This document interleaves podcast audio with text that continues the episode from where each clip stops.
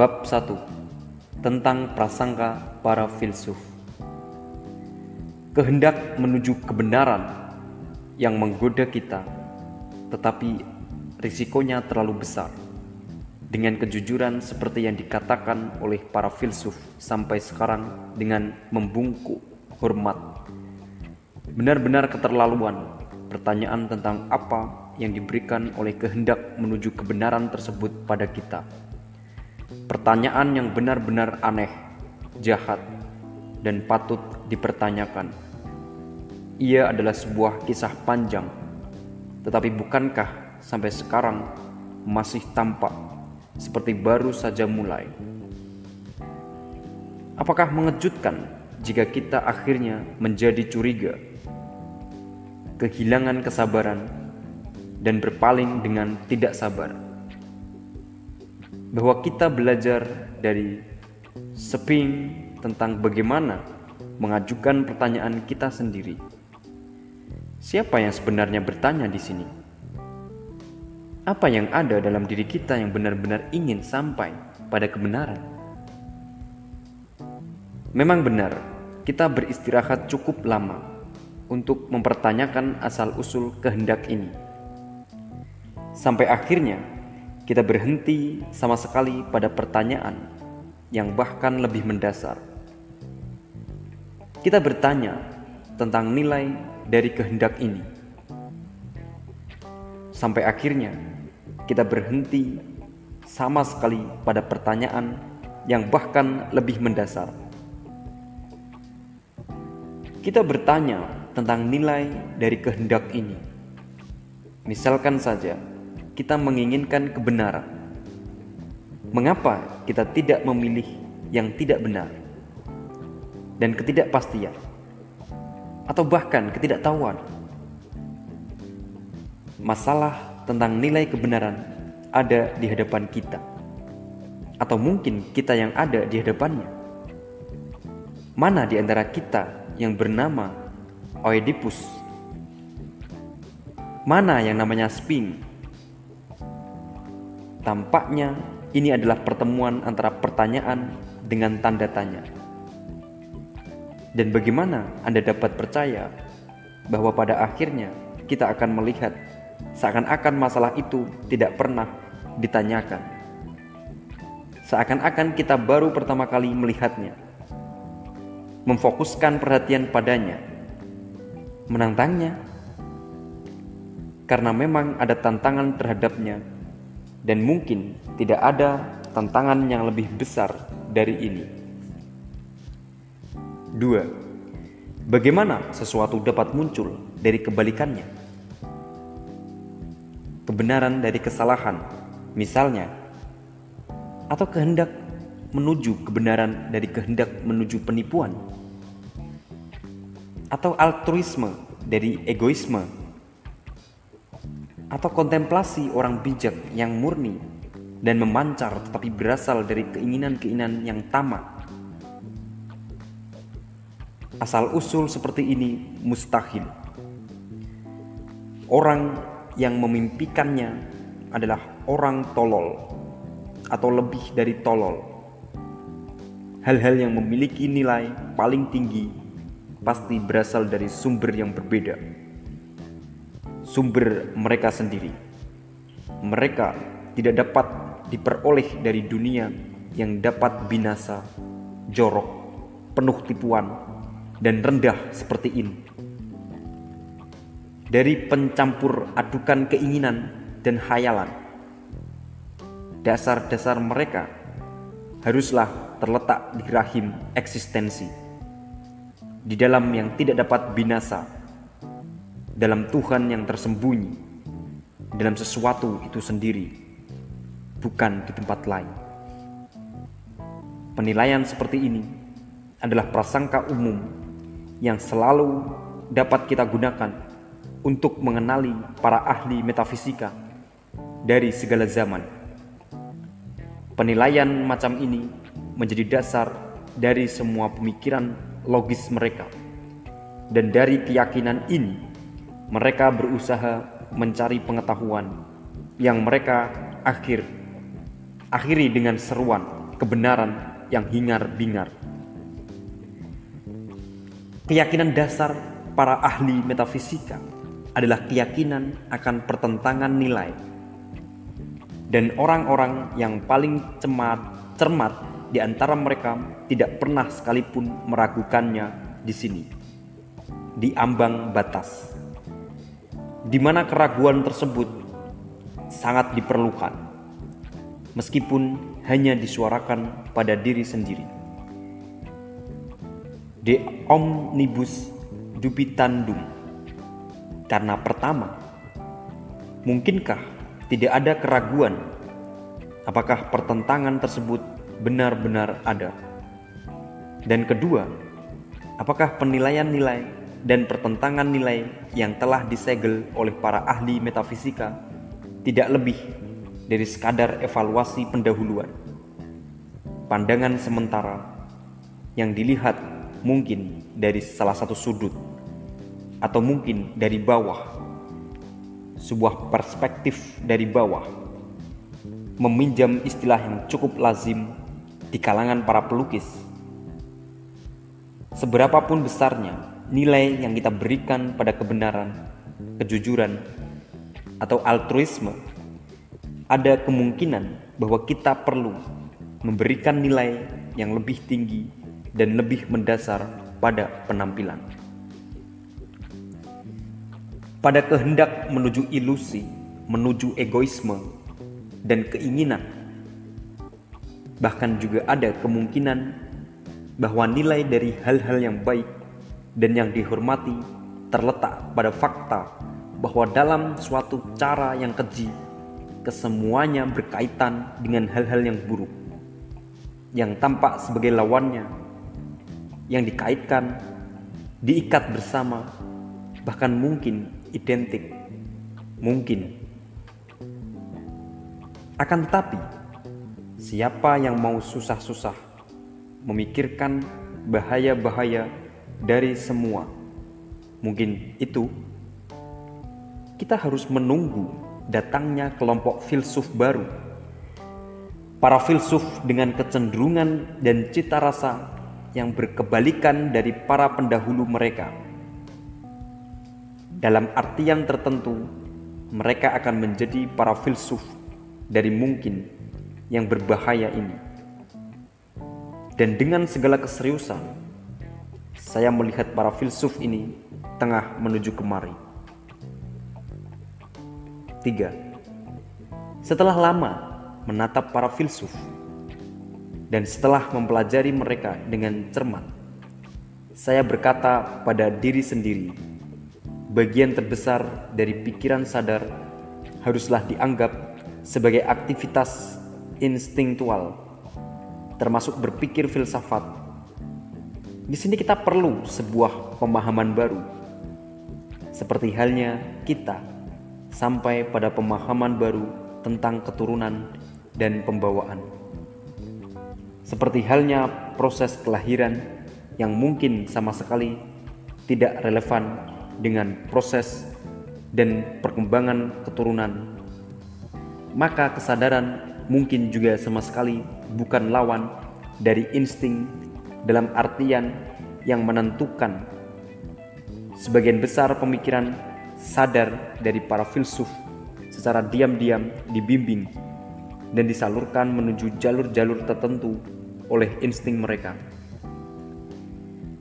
Demikian juga, di balik semua logika beserta gerakan tirani yang tampak jelas terdapat penilaian nilai. Atau lebih jelasnya, keharusan-keharusan fisiologis untuk mempertahankan jenis-jenis kehidupan tertentu. Bahwa sebuah kepastian lebih berharga dibandingkan ketidakpastian misalnya, atau bahwa penampilan tidak lebih berharga dibandingkan kebenaran. Apa pun arti pentingnya bagi kita, evaluasi-evaluasi seperti ini bagi kita mungkin tidak lain hanyalah evaluasi pendahuluan semacam niai siris, niai seri sebagai sesuatu yang diperlukan untuk mempertahankan makhluk seperti kita dengan syarat yaitu bahwa manusia tidak selalu menjadi tolok ukur bagi segala sesuatu. 4. Kita tidak berkeberatan terhadap sesuatu penilaian karena penilaian itu salah. Inilah yang mungkin merupakan hal paling aneh dalam bahasa baru kita. Pertanyaan yang sebenarnya di sini adalah sampai seberapa jauh penilaian tersebut mampu memperpanjang kehidupan, mempertahankan kehidupan, mempertahankan spesies, atau bahkan mengembangkan spesies.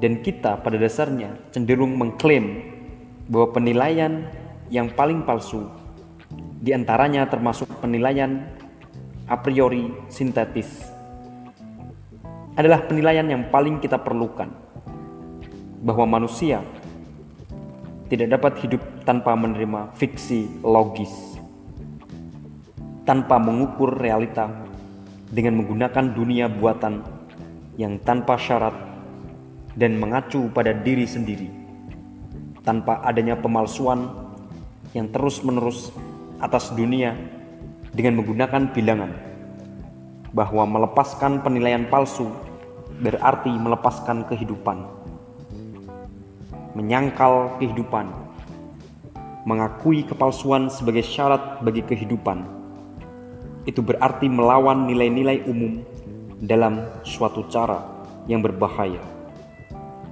dan filsafat yang berani menantangnya berarti telah menempatkan dirinya di luar kebaikan dan kejahatan. 5.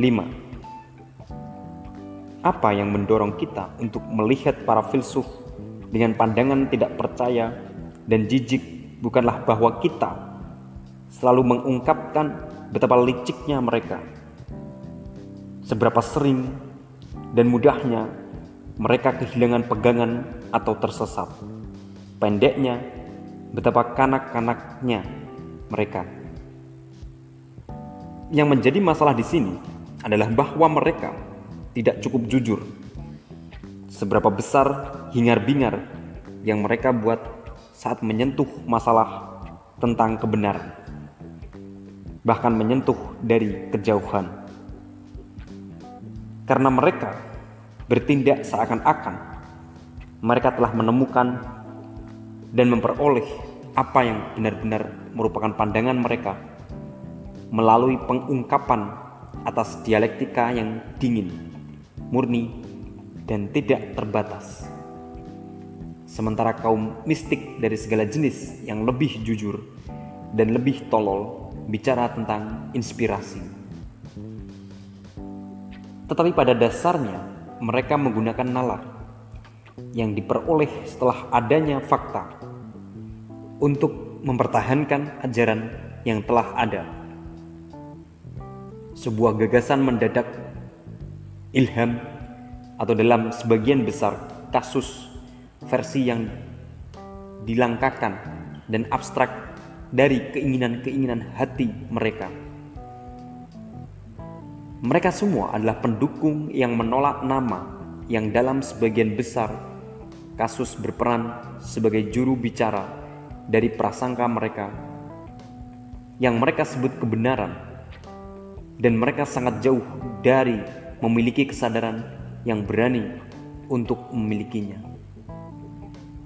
Sangat jauh dari memiliki cita rasa yang baik untuk menyatakannya dengan berani baik untuk memperingatkan musuh atau teman, atau mungkin hanya dari impian yang terlalu tinggi dan olok-olok pada diri sendiri. Kita selayaknya tersenyum pada tontonan kemunafikan kan yang kaku dan dikatakan murni saat dia membujuk kita menuju jalan rahasia dialektika yang mengarah atau lebih tepatnya salah mengarah kita pada perintah kategoris. Karena kita orang yang terlalu pilih-pilih dan tidak suka mengamati tipu muslihat tersembunyi dari para moralis tua dan para pengkhotbah moral. Atau kita lihat bentuk sulapan matematika di mana Spinoza menghiasi dan menutupi filsafat di dalamnya. Kasih dari kebijakannya. Pada akhirnya, jika kita menginterpretasikan kata-kata tersebut dengan tepat dan jujur untuk mengintimidasi munculnya penyerang nekat yang mungkin berani melihat sekilas pada sang perawan yang tidak tampak dan palas Athena. Betapa gilanya pertapa bertopeng ini mengkhianati rasa malu dan kerentanannya sendiri. 6. Sedikit demi sedikit, saya mulai memahami bagaimana bentuk filsafat besar yang ada sampai sekarang. Pengakuan pribadi dari penulisnya, semacam riwayat hidup yang muncul secara tidak disengaja dan tidak disadari. Demikian juga bahwa tujuan-tujuan moral atau amoral dalam semua filsafat merupakan benih dari semua tanaman yang akan tumbuh. Pada kenyataannya, saat menjelaskan bagaimana proposisi metafisika yang berjangkauan paling jauh muncul, seseorang pertama kali selalu bertanya dengan baik dan bijak. Moralitas apa yang menjadi tujuannya? Jadi saya tidak percaya bahwa suatu insting akan pengetahuan adalah sumber dari filsafat. Namun di sini dan juga di tempat lain, suatu insting yang berbeda hanyalah menggunakan pengetahuan dan pengetahuan sebagai sarananya. Karena semua orang yang mengamati dengan cermat insting-insting dasar manusia untuk menentukan seberapa besar pengaruhnya sebagai jiwa yang memberikan inspirasi, atau setan dan jembalang akan menemukan bahwa semua insting mempraktekkan filsafat dan bahwa masing-masing insting hanya ingin merepresentasikan dirinya sendiri sebagai tujuan akhir keberadaan dan sebagai penguasa sah dari semua insting lainnya. Karena semua insting adalah tiran, sehingga secara otomatis akan berfilsafat.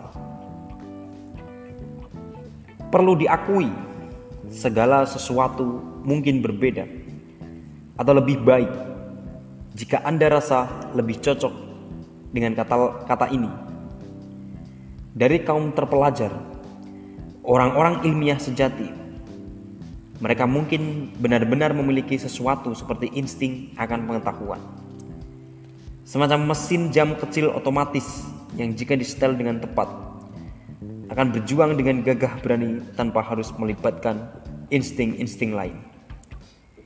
Inilah mengapa minat yang sesungguhnya dari kamu terpelajar terletak di tempat lain dalam keluarganya atau katakanlah dalam usaha memperoleh kekayaan atau dalam politik. Memang tidak masalah apakah mesin kecil tersebut terletak pada cabang ilmu ini atau itu. Atau apakah seorang pekerja yang penuh harapan akan menjadi seorang ahli filologi atau ahli masalah jamur. Ataupun ahli kimia. Menjadi apa pun dia pada akhirnya hal itu tidak akan membuatnya berbeda. Sebaliknya, tentang para filsuf tidak ada sesuatu pun yang tidak berkaitan dengan orang per orang. Dan lebih jauh lagi, moralitasnya moralitasnya lah yang akan menentukan siapa dia sebenarnya. Atau dalam hierarki apa dorongan-dorongan alamiahnya tersusun.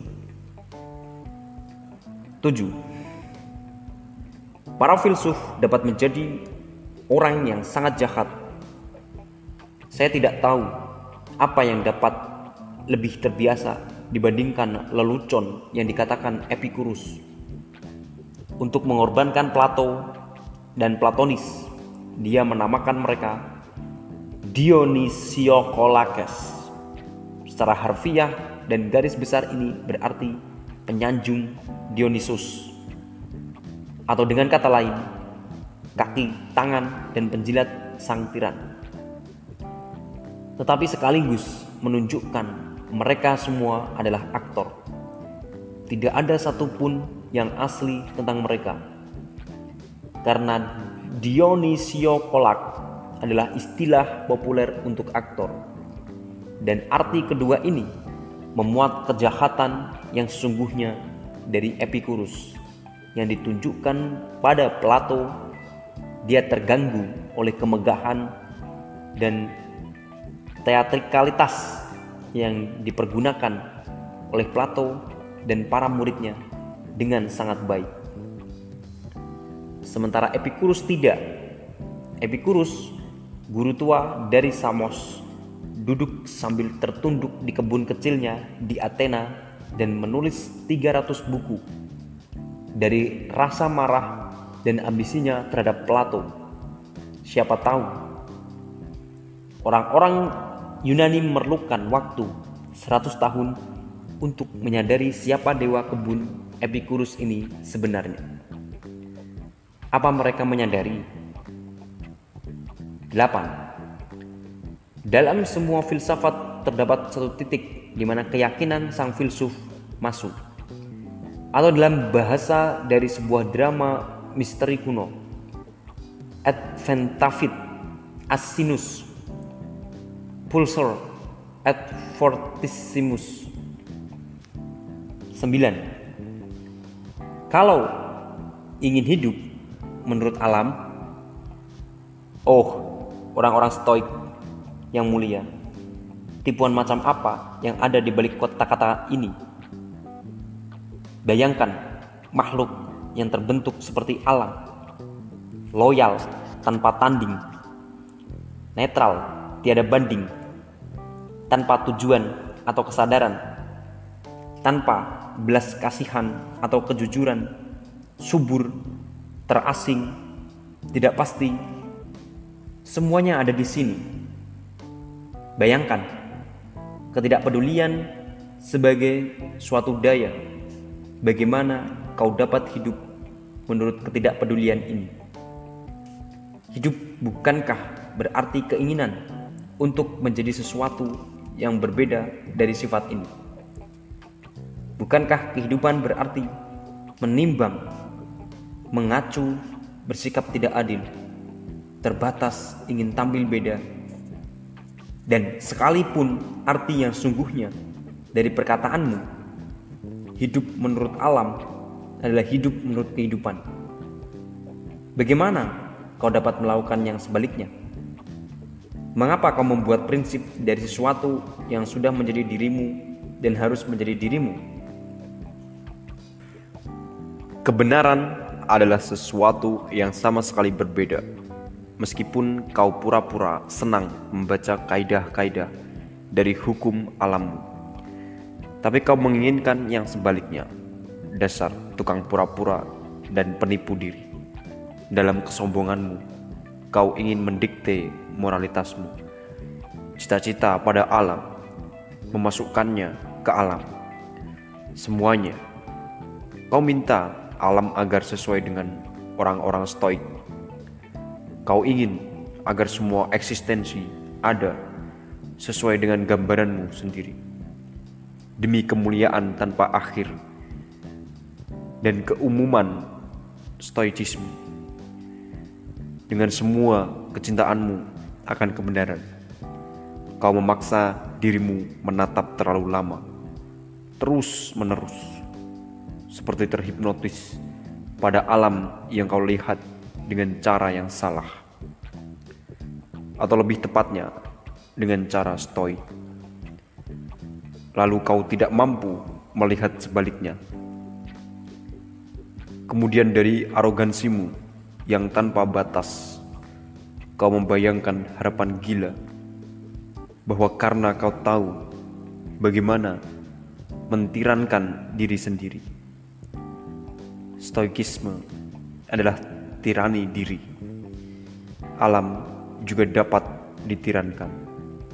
Karena bukankah itu adalah bagian stoik dari alam? Akan tetapi, ini adalah kisah lama yang abadi. Apa yang terjadi pada orang-orang stoik dulu juga terjadi sekarang. Saat sebuah filsafat mulai percaya pada dirinya sendiri. Ia selalu menciptakan dunia menurut gambarannya sendiri dan tidak dapat sebaliknya. Filsafat adalah dorongan tirani, bentuk paling spiritual dari kehendak untuk berkuasa, kehendak menuju penciptaan dunia, menuju kausa prima. 10. Gairah dan kepemilikan saya hampir saja mengatakan kelicikan yang ditunjukkan orang-orang Eropa sekarang dalam mengajukan pertanyaan tentang dunia yang nyata dan tampak. Memberikan alasan untuk berpikir dan mendengarkan, dan semua orang yang hanya mendengar kehendak untuk berkuasa.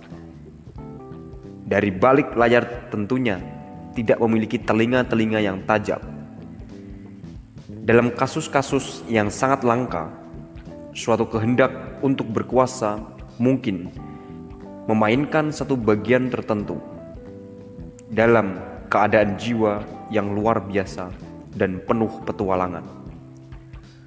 Dalam usaha seorang ahli metafisika untuk menemukan penyebab yang hilang, dalam kehendak yang pada akhirnya lebih memilih segenggam kepastian dibandingkan segerobak penuh kemungkinan yang indah. Bahkan mungkin ada juga sejumlah figur fanatik kesadaran yang puritan yang lebih memilih menggantungkan hidup mereka pada ketiadaan yang pasti dibandingkan keberadaan yang tidak pasti. Akan tetapi, Seberapapun gagahnya kebaikan-kebaikan seperti itu, ini adalah nihilisme, tanda dari jiwa yang putus asa dan lelah.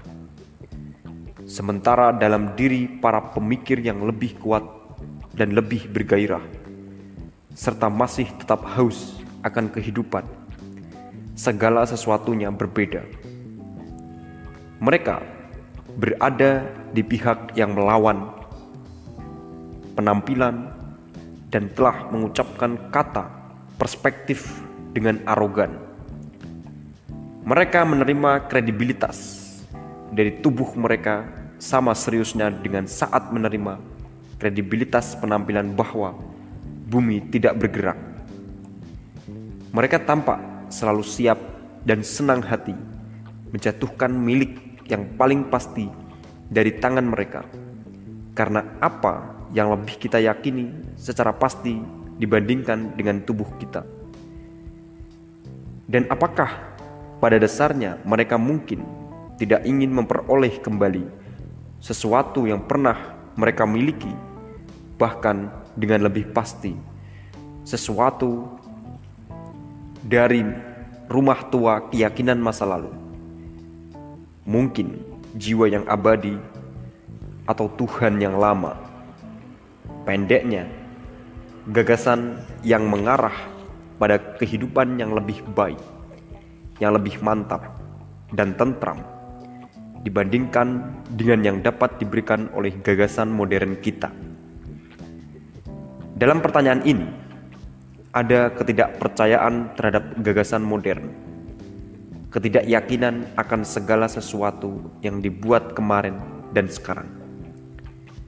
Mungkin juga ada satu elemen kecil dari kejijikan dan kemuakan dari mereka-mereka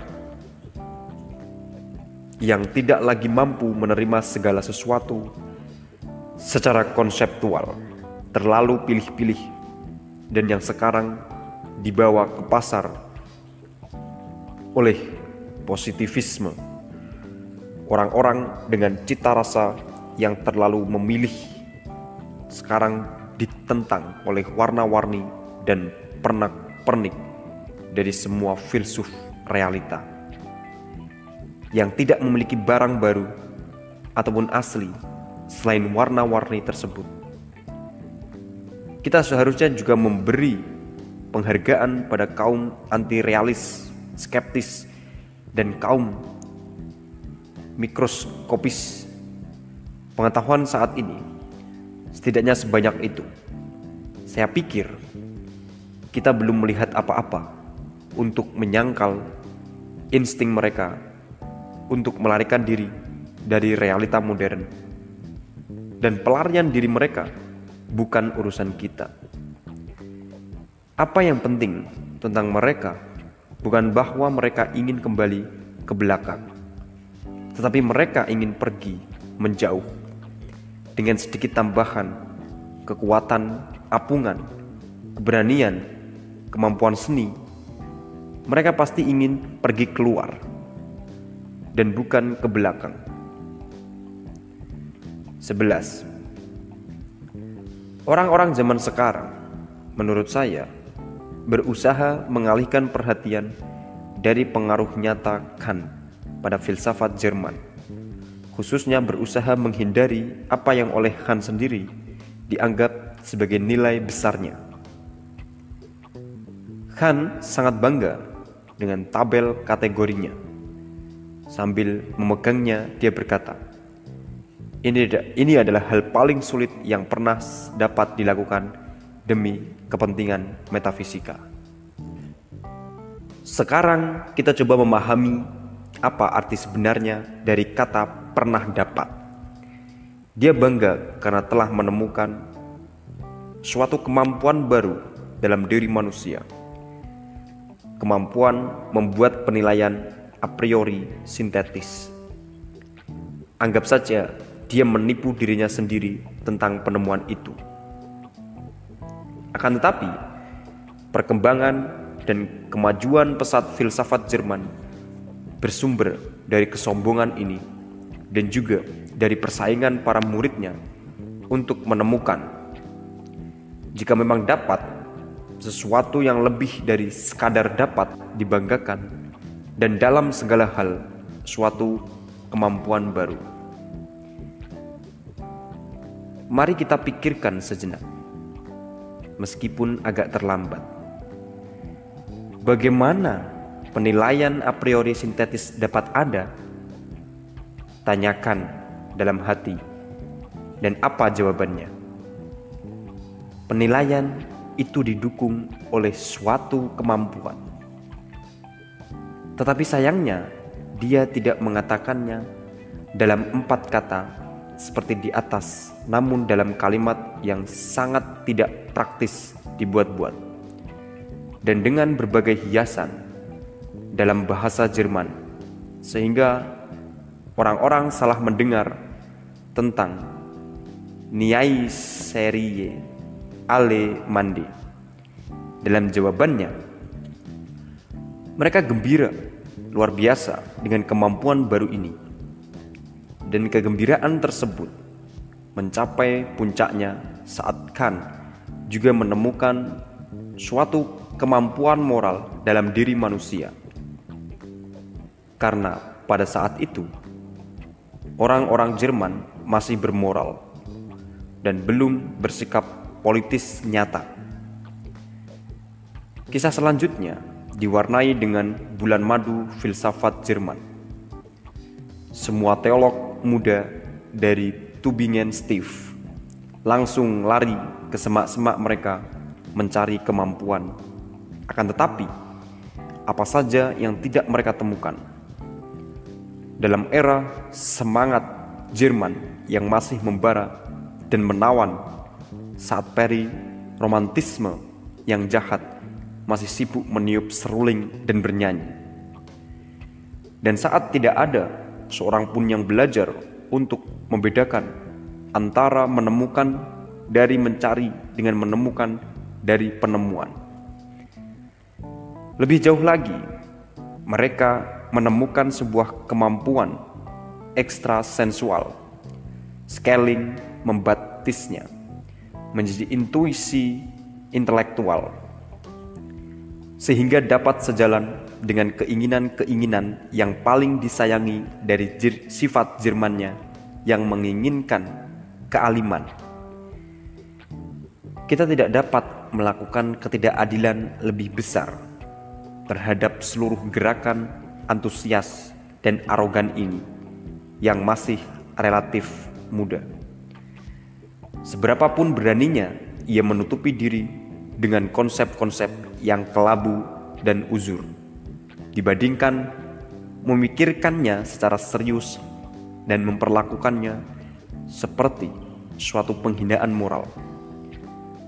Cukup orang-orang semakin dewasa, mimpi sudah lenyap. Sudah saatnya mereka menggosok dahi mereka, dan mereka masih terus menggosoknya sekarang. Mereka baru saja bermimpi, dan yang pertama bermimpi adalah si kantua ini. Si kantua itu didukung oleh suatu kemampuan, itulah katanya, atau setidaknya itulah apa yang dimaksudnya. Akan tetapi, jawaban macam apa itu? Penjelasan macam apa itu? Bukankah itu sama saja dengan mengulang pertanyaan? Bagaimana opiat dapat membuat kita tertidur? Ia didukung oleh suatu kemampuan virtus dormitiva, kata sang dokter dalam Moliere. Quia es o virtus dormitiva jujus es natura sensus assaupire Jawaban seperti ini termasuk kategori komedi dan bagi pertanyaan Kant bagaimana penilaian a priori sintetis dapat ada sudah saatnya kita untuk mengganti dengan pertanyaan lain. Mengapa keyakinan pada penilaian seperti itu perlu? Sekarang saatnya memahami bahwa untuk mempertahankan makhluk seperti kita ini, kita harus percaya bahwa penilaian seperti itu adalah benar. Yang berarti, tentu saja penilaian-penilaian tersebut dapat jadi merupakan penilaian palsu, atau lebih jelas dan lebih kasarnya serta lengkapnya, penilaian a priori sintetis harusnya tidak mungkin sama sekali. Kita tidak berhak atas penilaian seperti itu. Di mulut kita, ia hanyalah penilaian palsu. Namun, keyakinan akan kebenarannya yang kebetulan juga merupakan salah satu keyakinan dan penampilan awal yang diperlukan serta yang membentuk perspektif optik kehidupan. Dan terakhir, mengingat besarnya pengaruh filsafat Jerman di Eropa, semoga Anda tahu mengapa frasa di atas perlu diberi tanda kutip. Janganlah kita meragukan bahwa suatu virtus domitiva tertentu bermain di dalamnya. Di antara manusia-manusia mulia yang sibuk, kaum moralis, mistik seniman, Kristen parsial, dan obskurantis politik di semua negara.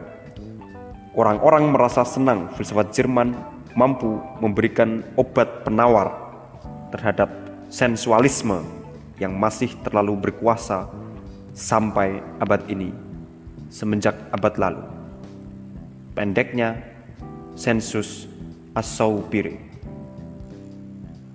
12. Dalam kaitannya dengan atomisme materialistik, hampir tidak ada hal lain yang sedemikian banyak disangkal. Di seluruh Eropa mungkin tidak ada satupun dari kaum terdidik yang terlalu bodoh untuk memberikan penghargaan dengan arti yang serius selain kegunaan sehari-hari. Atau dengan kata lain, sebagai penyingkatan bahasa. Hal ini sebagai besar, hal ini sebagian besar berkat Pole Boskovic yang bersama-sama dengan Copernicus memperoleh kemenangan besar dalam hal menentang penampilan dari segala sesuatu. Selama beberapa waktu, Copernicus meyakinkan kita untuk percaya pada kebalikan dari semua perasaan kita bahwa bumi tidak diam. Boskovic mengajarkan kita untuk menolak segala sesuatu yang tetap diam tentang bumi ini. Keyakinan akan substansi, akan materi, akan penggalan kecil bumi, partikel, atom, tidak ada satupun di dunia ini yang pernah memperoleh kemenangan lebih besar atas perasaan. Akan tetapi, kita harus melangkah lebih jauh dan menyatakan perang. Perang yang tidak mengenal belas kasihan, perang hingga titik darah penghabisan melawan kebutuhan atau mistik yang terus menjalani kehidupan akhirat yang berbahaya di tempat yang tidak dicurigai, seperti halnya kebutuhan metafisik yang lebih terkenal. Langkah pertamanya haruslah membunuh bentuk atomisme lain yang lebih tidak menyenangkan, yang paling banyak diajarkan dan diajarkan dengan sangat baik oleh agama Kristen, atomisme jiwa. Jika Anda memperbolehkan saya akan menggunakan frasa ini untuk menggambarkan keyakinan yang menahan atau mengikat jiwa manusia pada sesuatu yang tidak dapat diberantas, abadi, tidak dapat dibagi, suatu keberadaan tunggal sebuah atom. Ilmu pengetahuan harus melepaskan kepercayaan ini, dan ini rahasia antara kita saja. Kita tidak perlu membuang jiwa itu sendiri ataupun tanpa salah satu hipotesis yang paling layak dimuliakan, seperti yang biasa dilakukan oleh kaum naturalis yang ceroboh.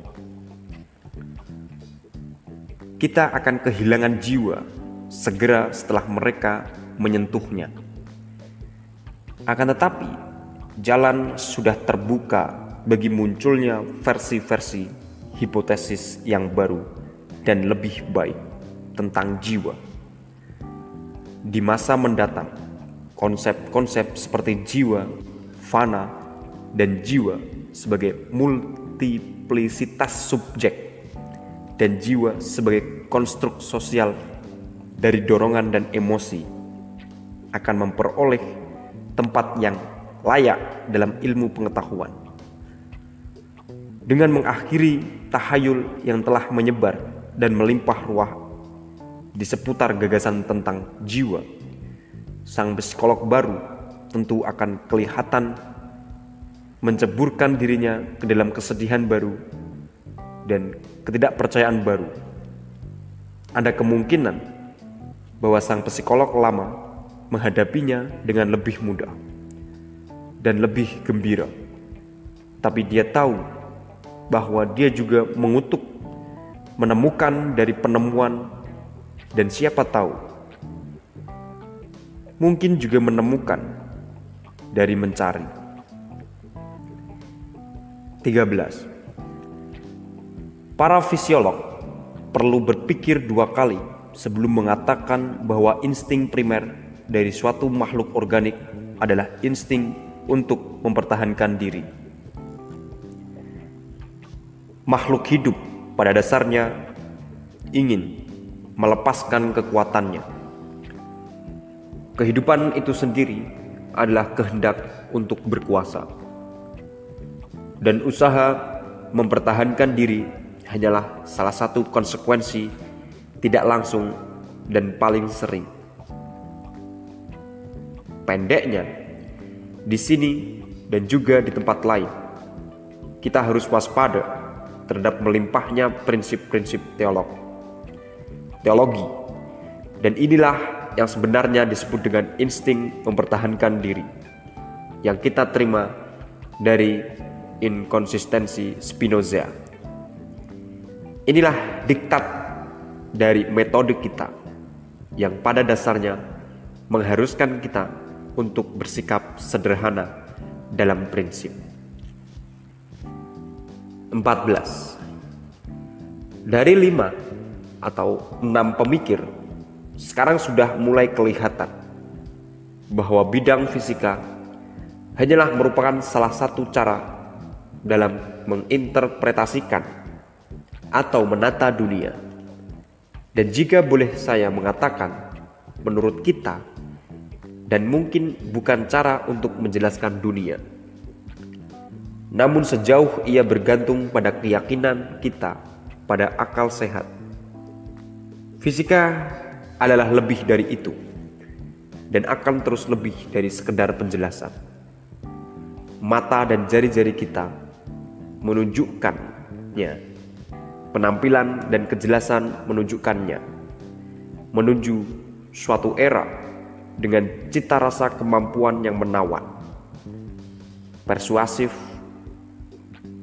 meyakinkan karena secara instingtif mengikuti kebenaran normatif dari sensualisme yang sangat populer. Apa yang jelas? Apa yang menjelaskan? Pertama, apa pun yang dapat dilihat atau disentuh, Anda harus membawa semua permasalahan setidaknya sejauh ini. Sebaliknya, keajaiban metode platonik terbentuk dari resistensinya terhadap sensualitas. Karena ini merupakan metode aristokratik yang dipraktekkan oleh orang-orang yang mungkin menikmati pikiran sehat, bahkan lebih kuat dan lebih meriah dibandingkan orang-orang saat ini tetapi yang mencari kemenangan lebih tinggi dengan menguasainya, dengan melemparkan konsep-konsep yang pucat, dingin, kelabu, pada kebingungan yang meriah dari masalah ini. Kata Plato, kerusuhan pikiran sehat. Ada semacam kenikmatan dalam penguasaan dan penginterpretasian Plato atas dunia dengan cara yang berbeda dari yang ditawarkan oleh orang-orang fisika, termasuk pengikut Darwin dan anti teologi di antara para pekerja para pekerja fisiologis dengan prinsip mereka energi sekecil mungkin dan kebodohan sebesar mungkin. Jika seseorang tidak lagi memiliki sesuatu untuk dilihat atau dipahami, berarti dia tidak lagi perlu mencari. Pernyataan ini tentu berbeda dari pernyataan Plato, namun mungkin tempat bagi ras masa depan yang teguh dan giat dari masinis dan para pembangun jembatan yang memang hanya memiliki pekerjaan-pekerjaan kotor. 15. Untuk mempraktekkan fisiologi dengan kesadaran yang baik, Anda harus percaya bahwa organ perasa bukan merupakan fenomena dalam arti idealis filosofis. Karena organ-organ tersebut tidak dapat menjadi penyebab. Ini adalah sensualisme, setidaknya sebagai hipotesis regulatif. Jika tidak dapat sebagai prinsip heuristik. Apa itu? Dan orang-orang lain benar-benar mengatakan bahwa dunia eksternal diciptakan dari organ perasa kita, lalu tubuh kita sebagai bagian dari dunia eksternal ini menjadi ciptaan dari organ perasa kita. Lalu organ-organ perasa kita akan menjadi ciptaan dari organ-organ perasa kita. Menurut saya, ini merupakan suatu reduksio et absurdum yang lengkap mengasumsikan bahwa konsep causa sui adalah sesuatu yang sangat menggelikan. Bukankah itu berarti dunia luar bukan ciptaan dari organ-organ perasa kita? 16 masih ada beberapa pengamat diri lain yang berpikir bahwa di sana ada sejumlah kepastian langsung. Misalnya, aku berpikir, atau dalam tahayul Spinoza, aku berkehendak. Seakan-akan persepsi mampu menangkap objeknya secara murni, seperti sesuatu dalam dirinya sendiri, tanpa adanya pemalsuan atas bagian-bagian subjek ataupun objek. Akan tetapi, saya akan mengulanginya seratus kali lagi bahwa kepastian langsung seperti pengetahuan absolut dan sesuatu dalam dirinya sendiri memuat suatu kontradiksio in adjecto. Sudah saatnya orang-orang membebaskan diri mereka dari bujuk rayu kata-kata. Biarkan orang-orang awam berpikir bahwa persepsi berarti mengetahui sampai akhir. Dan seorang filsuf harus berkata pada dirinya sendiri, "Jika aku menganalisis proses yang diekspresikan dari proposisi aku berpikir aku akan mendapatkan serangkaian penegasan yang cukup sulit. Jika tidak dapat dikatakan tidak mungkin untuk dibuktikan. Contohnya, bahwa aku adalah yang berpikir bahwa harus ada sesuatu yang melakukan berpikir. Bahwa berpikir adalah suatu tindakan sekaligus akibat pada keberadaan yang dipikirkan sebagai penyebab. Bahwa sebuah aku ada dan akhirnya bahwa kita sekarang memahami dengan jelas apa yang dimaksud sebagai berpikir. Bahwa aku tahu apa yang dimaksud dengan berpikir. Karena jika aku belum memutuskannya bagi diriku sendiri, bagaimana aku dapat menentukan bahwa apa yang terjadi bukanlah kehendak atau merasakan.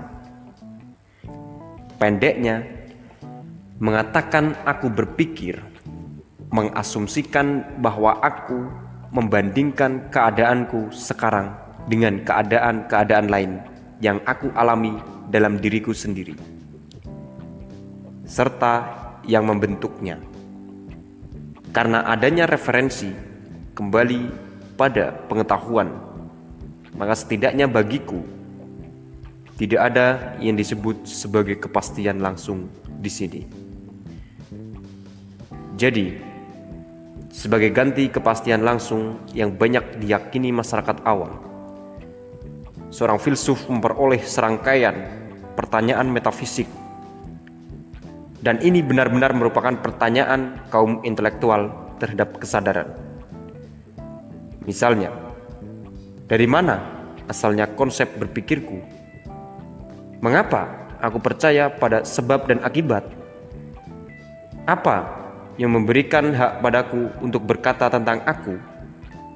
Dan selain itu, aku sebagai penyebab. Dan terlebih lagi, aku sebagai penyebab pikiran.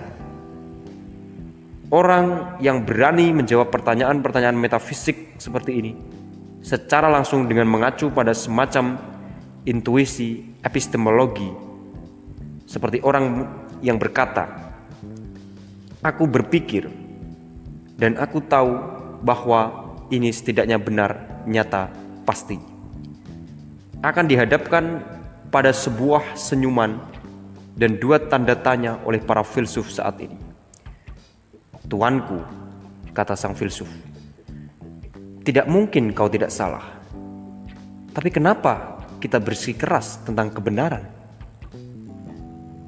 17. Dalam kaitannya dengan tahayul para mantik atau ahli logika, saya tidak pernah lelah menggarisbawahi satu fakta kecil yang enggan diakui oleh orang-orang tahayul ini, yaitu bahwa sebuah pemikiran datang apabila ia menginginkannya dan bukan saat aku menginginkannya.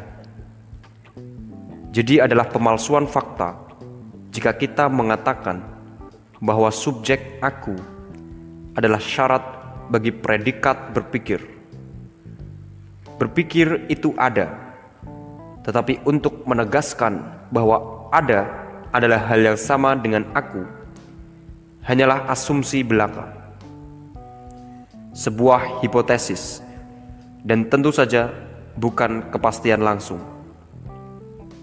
Dan pada akhirnya, berpikir itu ada, juga berupa, merupakan langkah yang terlalu jauh, karena ada tersebut memuat suatu interpretasi tentang sebuah proses dan bukan bagian dari proses itu sendiri.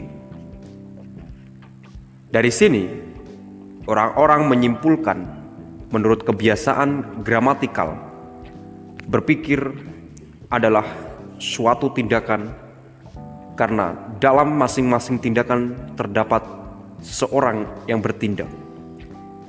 Jadi dengan mengikuti pola yang kurang lebih lama, atomisme kuno mencari partikel materi, mencari atom untuk melengkapi energi efektif yang keluar darinya. Pikiran-pikiran yang lebih kuat pada akhirnya akan belajar melakukannya tanpa sedikit cuilan bumi ini. Dan mungkin suatu hari nanti para mantik bahkan akan terbiasa melakukannya tanpa sedikit ada. Sementara aku yang kuno sudah menguap tanpa bekas. 18. Sebenarnya, sebuah teori dikatakan menarik setidaknya bukan karena teori itu disangkal. Inilah yang menarik pikiran-pikiran yang lebih maju pada teori tersebut. Di sini tampak bahwa teori tentang kehendak bebas yang telah disangkal ratusan kali memperoleh daya tahan yang luar biasa. Dari daya tarik tersebut, seseorang akan selalu datang dan merasa cukup kuat untuk menyangkalnya. 19 Para filsuf cenderung berbicara tentang kehendak, seakan-akan semua orang di dunia ini tahu tentang kehendak. Schopenhauer bahkan mengatakan bahwa kehendak merupakan satu-satunya hal yang kita ketahui. Kita ketahui secara menyeluruh. Kita ketahui tanpa adanya tambahan atau pengurangan. Schopenhauer hanya melakukan apa yang biasa dilakukan oleh para filsuf, menyesuaikan dan membesar-besarkan satu prasangka umum. Seperti yang aku lihat, tindakan berkehendak adalah sesuatu yang rumit, sesuatu yang hanya memiliki kesatuan sebagai sebuah kata, dan prasangka umum dalam menggunakan satu kata seperti ini telah menghapuskan kewaspadaan para filsuf yang lagi pula tidak sehebat itu. Jadi, mari kita mengatakan bahwa dalam setiap kegiatan berkehendak pertama-tama terdapat keragaman perasaan, yaitu perasaan tentang kondisi di mana kita bergerak menjauh, dan perasaan tentang kondisi di mana kita bergerak menuju.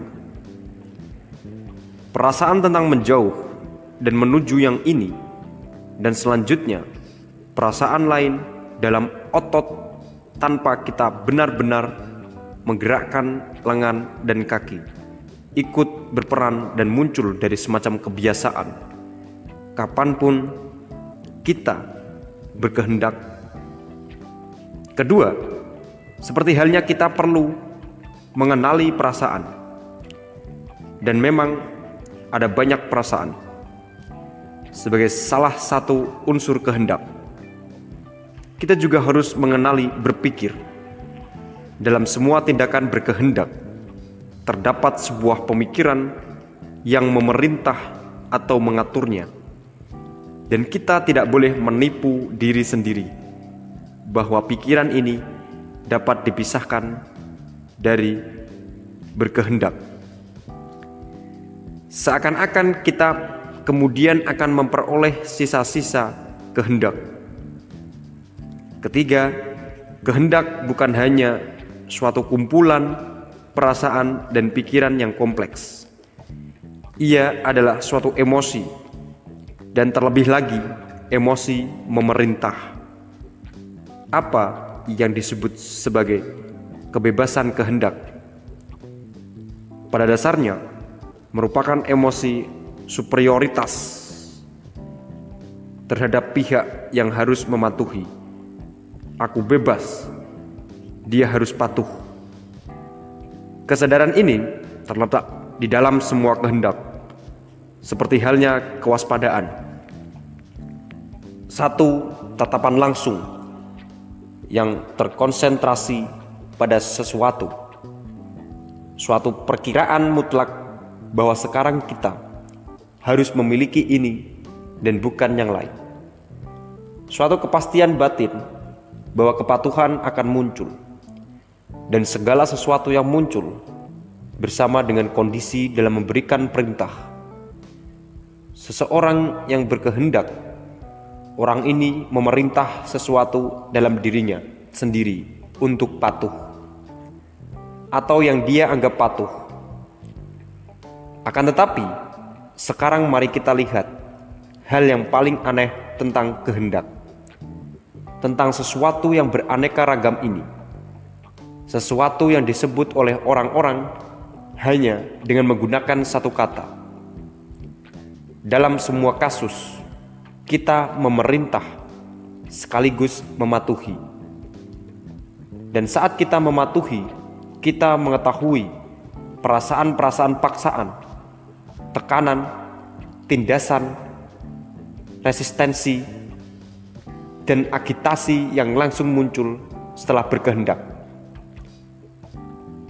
Di lain pihak, kita memiliki kebiasaan mengabaikan atau melupakan pembagian ini dengan menggunakan konsep sintetis aku.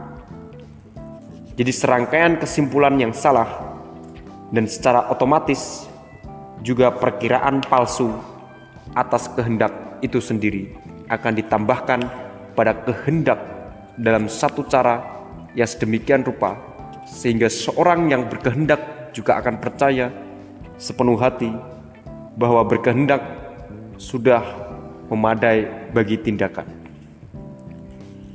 Karena dalam sebagian besar kasus berkehendak hanya terjadi apabila terdapat pengharapan sehingga pengaruh perintah yaitu kepatuhan tindakan akan muncul kesan ini.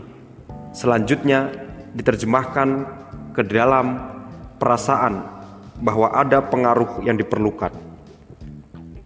Dalam kalimat yang lebih sederhana, Seseorang yang berkehendak akan berpikir dengan tingkat kepastian yang sama, bahwa kehendak berpikir dengan tingkat kepastian yang sama, bahwa kehendak dan tindakan adalah salah satu hal.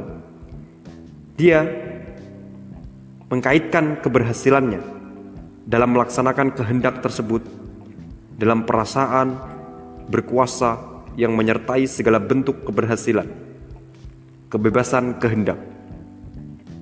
Itulah kata untuk kondisi yang menyenangkan dan kompleks yang dialami oleh seseorang yang berkehendak dan yang memerintah.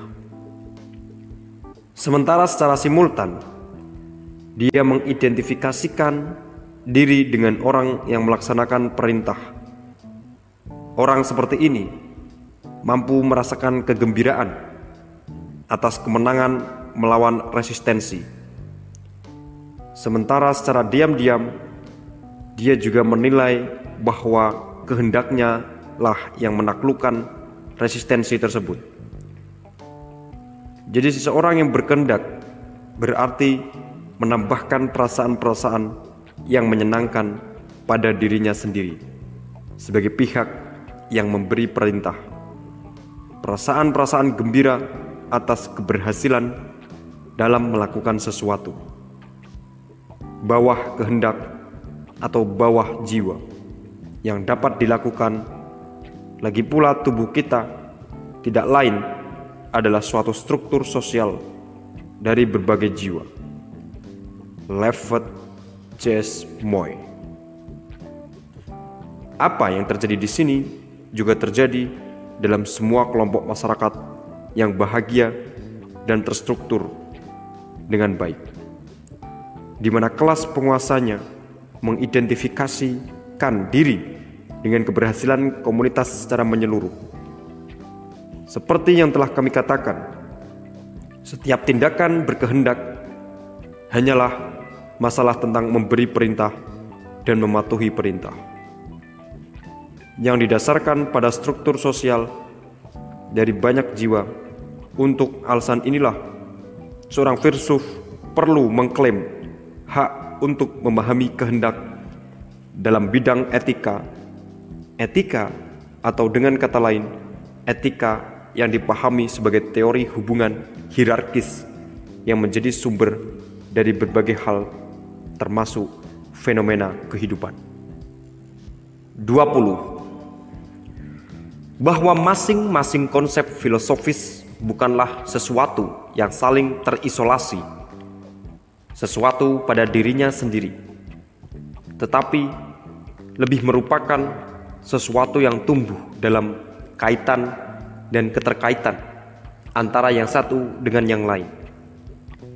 Bahwa seberapapun mendadak dan anehnya sebuah konsep muncul dalam sejarah pemikiran Konsep tersebut tetap merupakan salah satu bagian dari sesuatu sistem, seperti halnya cabang-cabang fauna yang terdapat di sebuah benua. Hal ini setidaknya diungkapkan oleh cara para filsuf dalam mengembangkan sebuah skema dasar khusus tentang filsafat yang mungkin. Di bawah pengaruh mantra-mantra yang tidak terlihat, mereka selalu mengitari orbit yang sama. Seberapapun besar kebebasan yang mereka rasakan, dari yang satu menuju yang lainnya, sehubungan dengan kehendak untuk mengkritik atau kehendak menuju suatu sistem, ada sesuatu dalam diri mereka yang mengarahkan mereka, mendorong mereka untuk saling mengikuti satu sama lain dalam cara tertentu. Taksonomi dan kedekatan antar konsep yang telah ada semenjak lahir. Dalam kebenaran, pikiran mereka bukanlah tindakan dalam menemukan sesuatu, tetapi lebih merupakan tindakan dalam mengenali yang baru. Mengingat yang baru kembali menuju bentuk perekonomian jiwa lama yang kuno dan umum dan yang menjadi sumber dari konsep-konsep tersebut. Dengan demikian, berfilsafat adalah semacam atavisme dari tatanan tertinggi. Hal ini dengan mudah menjelaskan adanya kemiripan yang cukup aneh antara cara berfilsafat dari orang-orang India, Yunani, dan Jerman. Apabila kedekatan linguistik berperan di dalamnya, maka segala sesuatu yang diperlukan untuk memperoleh perkembangan analog dan urutan sistem-sistem filsafat akan juga selalu ada semenjak awal. Berkat adanya kesamaan tata bahasa filsafat, maksud saya di sini, berkat bimbingan tidak sadar yang diberikan oleh kemiripan fungsi-fungsi gramatikal, sementara jalan menuju kemungkinan-kemungkinan lain dalam menginterpretasikan dunia akan tampak tertutup. Para filsuf jadi dari zona linguistik Ural Altaik di mana konsep tentang subjek kurang dikembangkan. Kemungkinan besar akan melihat dunia dengan cara yang berbeda dan dapat ditemukan di jalur-jalur lain selain Indo-Jerman atau Muslim. Dan dalam analisis terakhir, mantra-mantra fungsi gramatikal tertentu juga menjadi mantra-mantra dari penilaian nilai psikologis dan kondisi ras. Ini adalah cara penolakan atas superficialitas Locke dalam kaitannya dengan asal-usul gagasan. 21. Kausa sui adalah kontradiksi internal terbaik yang pernah dibuat. Semacam keganjilan atau kekejaman logika. Tapi karena kebanggaan diri manusia yang berlebihan, maka kita menjadi terikat erat dengan omong kosong ini. Kerinduan akan kebebasan kehendak dalam arti metafisik superlatif yang sayangnya sampai sekarang masih ada dalam benak orang-orang yang setengah terdidik kerinduan untuk memikul tanggung jawab terakhir dan menyeluruh atas tindakan yang dilakukan dan untuk membebaskan Tuhan, dunia, para pendahulu, peristiwa kebetulan, dan masyarakat darinya. Ini sebenarnya tidak lebih dari kausa sui yang sama dan dengan keberanian yang lebih besar dari Munchausen menjambak dan menyeret Anda keluar dari rawa-rawa ketiadaan dan masuk ke dalam keberadaan. Sekarang, jika seseorang dapat melihat melalui bongkahan kesederhanaan dari konsep kehendak bebas yang terkenal ini dan menghapuskannya dari dalam pikirannya. Saya akan memintanya untuk membawa pencerahannya satu langkah lebih jauh dan menghapuskan lawan dari non-konsep kehendak bebas. Maksud saya, kehendak yang tidak bebas yang mengakibatkan banyak kesalahan penggunaan atas sebab dan akibat. Dalam hal ini, kita tidak boleh melakukan kesalahan dengan mengkonkretkan sebab dan akibat seperti yang dilakukan para ilmuwan naturalis. Dan siapa saja yang saat ini menaturalisasikan pikiran mereka sejalan dengan kebodohan mekanistik yang tersebar luas dan mendorong serta menarik penyebab tersebut sampai ia memiliki akibat, sebab, dan akibat. Seharusnya hanya dipergunakan sebagai konsep murni, sebagai fiksi konvensional untuk tujuan-tujuan penggambaran atau komunikasi dan bukan untuk memberikan penjelasan. Dalam dirinya sendiri, tidak ada yang disebut hubungan kausal, kebutuhan, hambatan, psikologis, akibat tidak mengikuti penyebab, tidak ada hukum yang mengendalikannya. Kitalah yang menciptakan penyebab suksesi, pertukaran, relativitas, koersi, bilangan hukum, kebebasan, alat, tujuan. Dan jika memproyeksikan kita memadukan dunia pertanda ini ke dalam segala sesuatu, seakan-akan ia adalah ada dalam dirinya sendiri. Maka berarti kita melakukan tindakan yang pernah kita lakukan, yaitu melakukan sesuatu secara mitologis. Kehendak tidak bebas adalah mitos. Dalam kehidupan nyata, ia hanyalah masalah kehendak yang kuat dan yang lemah.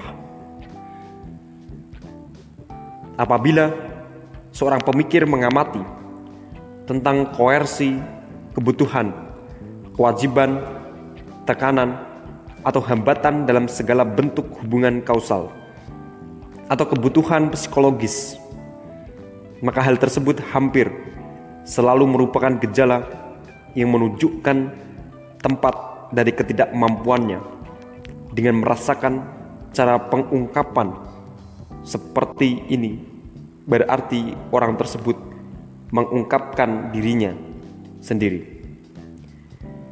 Dan jika saya mengamati dengan benar, hambatan kehendak selalu dilihat sebagai masalah dari dua sudut pandang yang berlawanan tetapi juga selalu dalam cara yang sangat pribadi. Salah satu kelompok tidak akan mendengar tentang pembebasan tanggung jawab mereka, keyakinan mereka pada diri mereka sendiri, hak-hak pribadi mereka untuk memperoleh penghargaan ras-ras yang gagal biasanya dari jenis ini. Sebaliknya, kelompok lain tidak ingin bertanggung jawab atas apa pun, tidak bersalah atas apa pun, dan dari rasa rendah diri dalam batin mereka, mereka memiliki hasrat untuk keluar dari diri mereka sendiri dengan cara apa pun. Apabila kelompok kedua ini sekarang menulis buku, mereka cenderung mengambil penyebab kriminal perasaan sosialistik adalah topeng mereka yang paling indah. Dan memang cukup mengejutkan jika kita melihat betapa lebih cantiknya penampilan fatalisme dari kehendak yang lebih lemah jika ia menunjukkan dirinya sebagai la religion de la souffrance humaine. Humaini. Itulah apa yang dimaksud dengan cita rasa yang baik. 22. Jika Anda bersedia memaafkan saya, seorang filologi tua yang tidak mampu melepaskan kekejamannya dalam menunjukkan contoh-contoh buruk dari praktek interpretatif keabsahan alam yang kalian orang-orang fisika bicarakan dengan sangat bangga seakan-akan ini hanya ada berkat interpretasi Anda filologi Anda yang buruk ini bukan masalah faktual juga bukan bacaan tetapi lebih merupakan perpaduan humaniter naif pemutarbalikan arti yang membuat Anda berhasil dalam mendukung insting-insting demokratis dari jiwa modern. Persamaan hak di hadapan hukum ada di mana-mana. Alam tidak ada bedanya dan tidak lebih baik dari kita. Pemikiran tersembunyi seperti ini sekali lagi merupakan kedok dari rasa kebencian yang kampungan terhadap segala sesuatu yang berkaitan dengan hak-hak khusus dan otokratis dan juga bentuk ateisme baru yang lebih tidak kentara. Ni dieu ni maitri. Itu juga yang kalian inginkan. Jadi hidup hukum alam. Bukankah begitu? Saya katakan ini interpretasi, bukan teks. Dan bisa jadi ada orang lain yang datang dengan maksud dan keahlian interpretatif berbeda yang saat melihat alam yang sama dan mengacu pada fenomena yang sama akan mengatakannya sebagai pelaksanaan kekuasaan yang kejam, bertangan besi, tiran, dan tanpa belas kasihan. Penerjemah seperti itu akan memberikan pada Anda keumuman dan kemutlakan dalam semua kehendak untuk berkuasa. Dalam suatu cara yang sedemikian rupa sehingga hampir semua kata-katanya bahkan kata tirani mungkin akan kelihatan tidak berguna atau setidaknya hanya berfungsi sebagai metafora pengubah, dan pemerlunak. Demikian juga manusia. Namun filsuf ini juga akan berakhir dengan memberikan klaim yang sama pada dunianya, seperti halnya yang diberikan oleh para filsuf lain pada dunia mereka, yaitu bahwa jalur perjalanan alam adalah perlu dan dapat diprediksi bukan karena ada hukum-hukum yang berlaku di dalamnya, namun karena hukum-hukum tersebut sebenarnya tidak ada. Dan dalam setiap kesempatan, segala bentuk kekuasaan akan menciptakan konsekuensi akhirnya. Dan karena dia juga hanya menginterpretasikan, dan Anda pasti ingin sekali mengajukan keberatan, kan? Jadi, semuanya lebih baik. 23. Sampai sekarang, semua psikologi telah dihentikan oleh prasangka-prasangka dan kekhawatiran moral. Ia tidak berani memperkirakan kedalamannya. Jika kita melihat tulisan sebelumnya sebagai suatu gejala dari apa yang juga ditekan maka tidak ada seorang pun yang memiliki pemikiran yang akan mampu mencapai kedalaman ini seperti saya. Sebagai suatu morfologi dan teori evolusioner tentang kehendak untuk berkuasa. Kekuatan prasangka-prasangka moral telah menjangkau jauh ke dalam dunia yang paling spiritual sebuah dunia yang tampak dingin dan tanpa dasar. Dan jelas, ia memiliki pengaruh-pengaruh yang merusak, menghambat, membutakan, dan mengganggu. Fisiopsikologi yang nyata perlu berjuang melawan resistensi tidak sadar yang terdapat dalam hati semua peneliti. Hati yang berjuang melawannya Suatu kesadaran yang masih kuat dan sehat akan dipersulit dan diganggu bahkan oleh sebuah teori tentang kondisionalitas timbal balik dari insting yang baik dan buruk yang tampak seperti semacam amoralitas yang samar dan bahkan lebih diganggu oleh suatu teori tentang asal-usul dorongan-dorongan yang baik dari dorongan jahat. Akan tetapi, apabila kita menganggap bahwa seseorang menerima emosi-emosi kebencian, iri hati, keserakahan, atau haus kekuasaan sebagai syarat kehidupan, dan sebagai sesuatu yang penting dan mendasar bagi perekonomian, kehidupan secara umum, dan otomatis juga merasakan kebutuhan untuk memperkuat emosi-emosi tersebut jika dia menginginkan agar kehidupan itu sendiri juga diperkuat. Maka dia adalah orang yang menderita karena orientasi penilaian seperti ini. Yang rasanya seperti mabuk laut. Akan tetapi, bahkan hipotesis ini sama sekali bukan merupakan hipotesis yang paling aneh atau paling menyakitkan dalam bidang-bidang pandangan yang relatif baru dan berbahaya ini.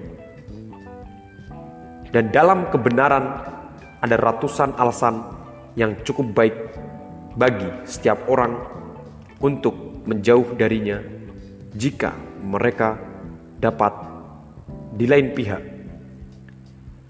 Sekali pesawat Anda mulai bergerak menuju ke arahnya, ya, baiklah, rapatkan gigi Anda kuat-kuat, buka mata, tangan tetap di helm.